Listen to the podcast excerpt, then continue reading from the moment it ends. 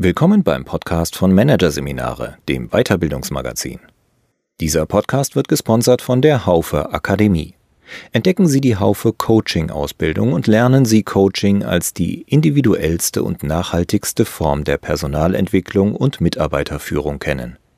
Mehr dazu unter www.haufe-akademie.de. Feedbackkultur in Unternehmen. Der Ehrlichkeit verpflichtet. Von Andrea Bittelmeier. Feedback erfolgt in vielen Unternehmen noch immer klassisch im jährlichen Mitarbeitergespräch. Doch wenn Unternehmen sich stetig weiterentwickeln wollen, muss auch das Feedback stetig erfolgen und zugleich ehrlich, konkret und konstruktiv sein. Damit das gelingt, müssen Mitarbeitende ebenso wie Führungskräfte ihre Komfortzone verlassen. Und das nicht nur einmal, sondern immer wieder. Bei der Berliner PR-Agentur Hyper ist jeden Freitag Feedback Friday. Bis 17 Uhr müssen alle zwölf Mitarbeitenden einer Kollegin oder einem Kollegen, mit der dem sie im Laufe der Woche Berührungspunkte hatten, eine Rückmeldung zu ihrer oder seiner Arbeit geben. Die besondere Herausforderung dabei? Ein schnelles Lob zählt nicht. Das Feedback soll kritisch sein. Man muss jemandem aus dem Team erklären, was nicht so gut gelaufen ist und in Zukunft besser werden kann, erklärt Hyper-Geschäftsführer Sacher Klein. Das ist nicht optional, sondern Pflicht das Ziel, das Klein mit dieser Routine verfolgt? Wir wollen schnell besser werden. Dazu müssen wir uns darüber austauschen. Was war noch nicht gut genug? Was können wir besser machen?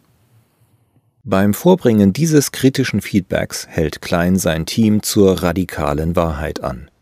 Das bedeutet, die Kritik soll nicht versteckt, vorsichtig oder vage, sondern klar, explizit und an einer konkreten Situation festgemacht sein.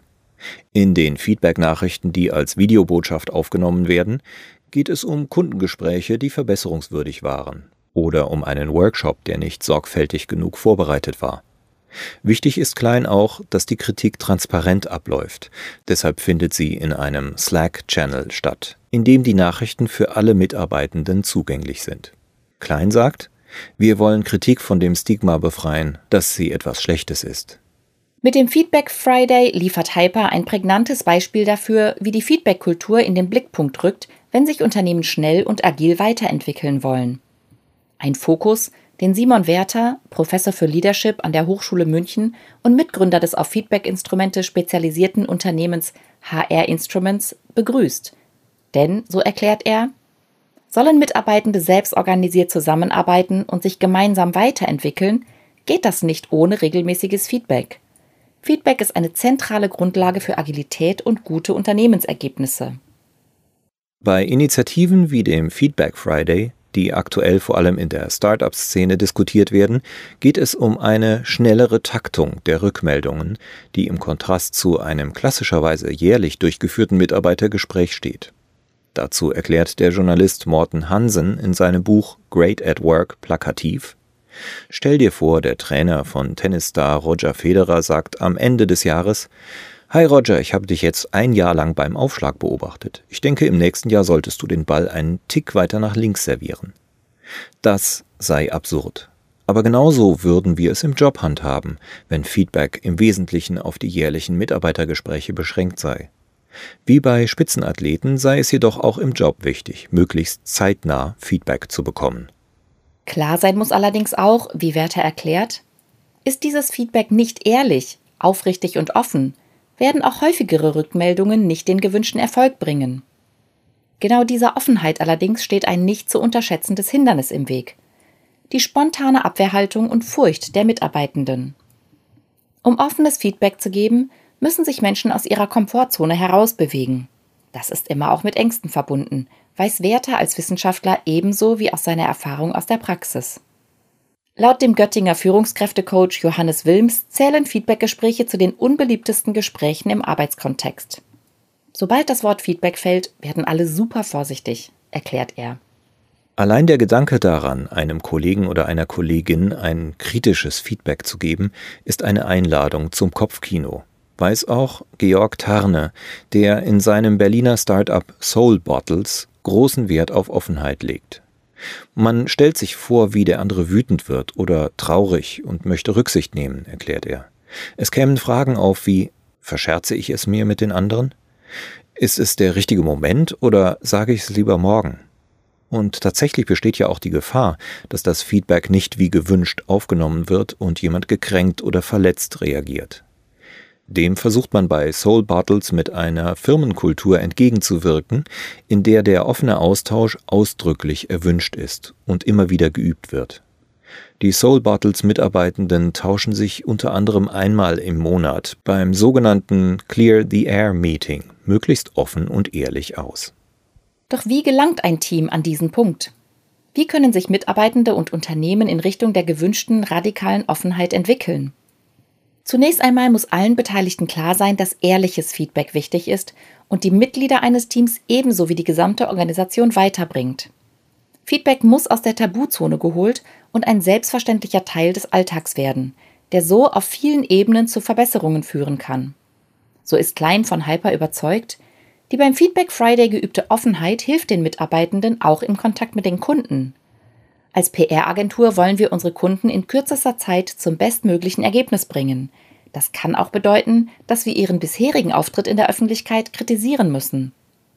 Nicht zuletzt, da es in diesem Punkt schon Schwierigkeiten gab, hatte Klein entschieden, wir müssen gemeinsam lernen, wie man auch kritisches Feedback selbstbewusst äußert. Zudem muss klar sein, dass niemand von ehrlichem Feedback ausgenommen ist, also natürlich auch nicht die Führungskräfte.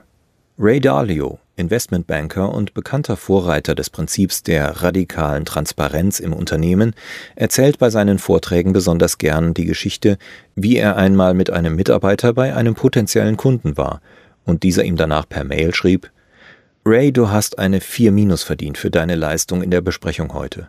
Du warst gar nicht gut vorbereitet, weil du so unmöglich unorganisiert bist. Ist das nicht großartig? fragt Dalio bei einem Vortrag. Es ist großartig, weil ich ein solches Feedback brauche. Will man mündige Kollegen haben, muss man aushalten, dass sie andere Ansichten vertreten als man selbst, weiß auch Klein. Gefühlt wird er als Geschäftsführer sogar häufiger kritisiert als jeder andere im Unternehmen. An einem Feedback Friday waren einmal alle elf Feedback-Nachrichten an ihn selbst gerichtet. Klein sagt, das fand ich im ersten Moment nicht besonders toll. Andererseits haben mir die Rückmeldungen weitergeholfen. Und nicht zuletzt war er stolz, dass bei Hyper eine Kultur herrscht, in der man den Geschäftsführer frei kritisieren kann und offensichtlich niemand persönliche Nachteile fürchtet.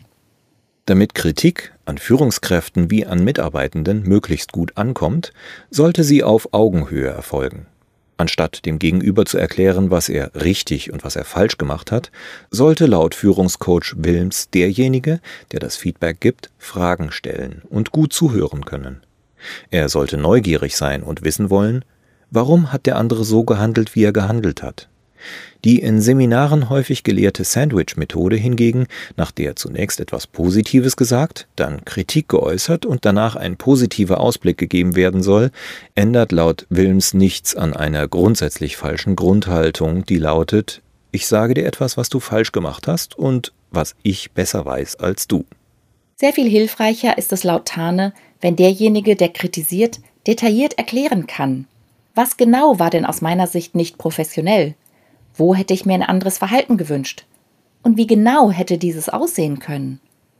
So muss man sich als Kritisierender Zeit nehmen und reflektieren, um eine zunächst intuitive Reaktion, beispielsweise etwas als nicht professionell zu empfinden, zu verstehen. Dann könne man bei der Kritik zu einem Meeting ausführen, du hast die Unterlagen ausgepackt und die waren schlecht sortiert. Meine Interpretation war, das könnte auf den Kunden unvorbereitet oder unprofessionell wirken.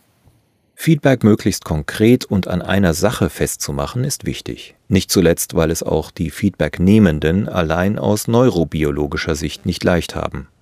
So erklärt Firmenchef Dalio, ein Teil unseres Gehirns will unsere Fehler und unsere Schwächen betrachten, so dass wir daraus lernen können. Laut Neurobiologen geschehe dies im präfrontalen Kortex. Ein anderer Teil des Gehirns, die Amygdala, nehme dieses jedoch als Angriff wahr. Mit anderen Worten trügen wir zwei Identitäten in uns. Eine intellektuelle und eine emotionale, die sich oft uneins sind und deswegen gegen uns arbeiteten. Dalios Erfahrung nach lässt sich dieser Kampf gewinnen, wenn ein Team oder ein Unternehmen gemeinsam dafür kämpft und Feedback enttabuisiert. Förderlich ist es auch, wenn das Feedback möglichst gut vorgebracht wird. Führungskräftecoach Wilms plädiert jedoch auch dafür, als Feedbacknehmer selbst ein vermeintlich oder tatsächlich schlecht vorgetragenes Feedback als Lernchance zu betrachten. Auch wenn jemand nicht lehrbuchmäßig kritisiert wird, habe er die Wahl, erklärt er. Er könne sich aufregen und sagen, der kann das ja gar nicht, so darf der mich nicht kritisieren. Er könne sich aber auch fragen, was kann ich trotzdem daraus lernen? Wilms sagt, letztlich definiert mich nicht das Feedback, sondern die Art, wie ich damit umgehe. So muss letztlich klar sein, dass kritisiert zu werden immer wieder schmerzhaft sein wird, so gut das Feedback auch gegeben wird. Die Hochleistungsteams, die der Journalist Daniel Coyle für sein Buch The Culture Code besucht hat, gehen immer wieder ganz bewusst durch diesen Schmerz hindurch. Laut Coyle haben sie erkannt, wie wichtig eine schonungslose Manöverkritik für ihre herausragende Leistung ist dass sie vielleicht sogar das Wichtigste ist, was sie gemeinsam für ihren Erfolg tun können. Tarne erlebt in seinem Unternehmen Soul Bottles, wie Teams den Atem anhalten, wenn es beim Clear the Air Meeting persönlicher wird. Wenn zum Beispiel ein Teammitglied dem anderen erklärt, dass es seinen Redebeiträgen in Meetings nicht besonders gut folgen kann und sich für diese mehr Struktur wünscht, im Sinne einer kurzen Einführung, was als nächstes kommen wird, statt direkt inhaltlich loszulegen. In diesem Fall war der Kritisierte jedoch sehr souverän im Feedback annehmen und erklärte, oh, das ist sehr hilfreich. Das könnte mir auch bei Diskussionen in der Partnerschaft helfen. Wo die Grenzen von Feedback liegen, hängt vom Entwicklungsstand der Teams und der Unternehmenskultur, aber auch von den gewählten Formaten ab. Bei Hyper muss die kritisierte Person mit einem Kommentar auf das Feedback reagieren. Sie kann zum Beispiel schreiben Feedback angenommen, ich mache mir Gedanken dazu oder aber auch ihre eigene Sichtweise darstellen. Es kann auch sein, dass jemand die Kritik als ungerechtfertigt empfindet. Dann gibt es die Möglichkeit, im nächsten Jurfix darüber zu sprechen, erklärt Klein. Wenn jemand nicht reagiert oder eine eher harsche Kritik geäußert wurde, fragt Klein selbst bei den Betreffenden nach, wie die Botschaft auf sie gewirkt hat. Oft helfe es, darüber zu reden und die Situation noch einmal aus einem anderen Blickwinkel zu betrachten, beschreibt Klein die wichtige Rolle, die er selbst in dem Prozess einnimmt. Nicht zuletzt, weil das Engagement zu einem schonungslosen und gleichzeitig konstruktiven Feedback in Unternehmen wie Hyper und Soul Bottles von sehr überzeugten Führungskräften und Mitarbeitenden getragen wird, ist ihre Vorgehensweise nicht eins zu eins in andere Unternehmen übertragbar. Nur weil Startups den Feedback Friday einführen, muss das nicht für jedes Unternehmen passen, mahnt Leadership Professor Werther. Vielmehr sollten sich Firmen fragen, welches Format passt zu unserem Reifegrad in Bezug auf eine offene und kritische Kommunikation? Gerade bei heiklen Themen könne es zum Beispiel sinnvoll sein, die Mitarbeitenden zunächst anonym nach ihrer Meinung zu fragen und dann im Anschluss über die erhaltenen Antworten zu diskutieren. So könnten die Mitarbeitenden erleben, dass ihnen nicht der Kopf abgerissen wird, wenn sie etwas Kritisches sagen. Schritt für Schritt könne sich das Unternehmen auf diese Weise hin zu einer offeneren Feedback-Kultur bewegen, wobei es auch genügend Zeit einplanen sollte. Eine gute Feedback-Kultur und die entsprechenden Instrumente einzuführen, dauert laut Werther drei bis fünf Jahre. Am Ende, so die Idealvorstellung der Feedback-Experten, sollen sich die Instrumente sogar überflüssig machen und kritisches Feedback zu einem ganz normalen Teil des Arbeitsalltags werden. Bislang jedoch ist ihnen kein Unternehmen bekannt, in dem das bereits der Fall ist. Selbst bei Gruppen, die ausdrücklich gewillt sind, sich gegenseitig Feedback zu geben und miteinander zu wachsen, ist die kritische Auseinandersetzung mit sich selbst und anderen kein Selbstläufer. Eine Entwicklung in Richtung grundsätzlich offenerer Rückmeldungen ist bei den Vorreitern jedoch durchaus zu erkennen. Laut Klein hat der Feedback Friday bei Hyper dazu geführt, dass alle anspruchsvoller geworden sind und sich nicht länger mit dem erstbesten Ergebnis zufrieden geben. Klein sagt, außerdem sehen wir auch insgesamt nicht mehr einfach über Missstände hinweg, bis sich etwas aufstaut, sondern sprechen sie an, auch und gerade wenn sie noch klein sind.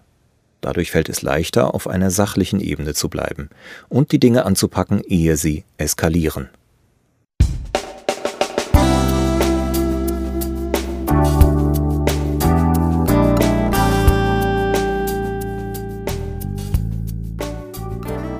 Sie hörten den Artikel Feedbackkultur in Unternehmen, der Ehrlichkeit verpflichtet von Andrea Bittelmeier aus der Ausgabe Februar 2021 von Managerseminare, produziert von Voiceletter. Weitere Podcasts aus der aktuellen Ausgabe behandeln die Themen Neues Sensemaking-Modell, It's Barney und Graswurzelinitiativen in Unternehmen. Hier wächst was. Weitere interessante Inhalte finden Sie auf der Homepage unter managerseminare.de und im Newsblog unter managerseminare.de/blog.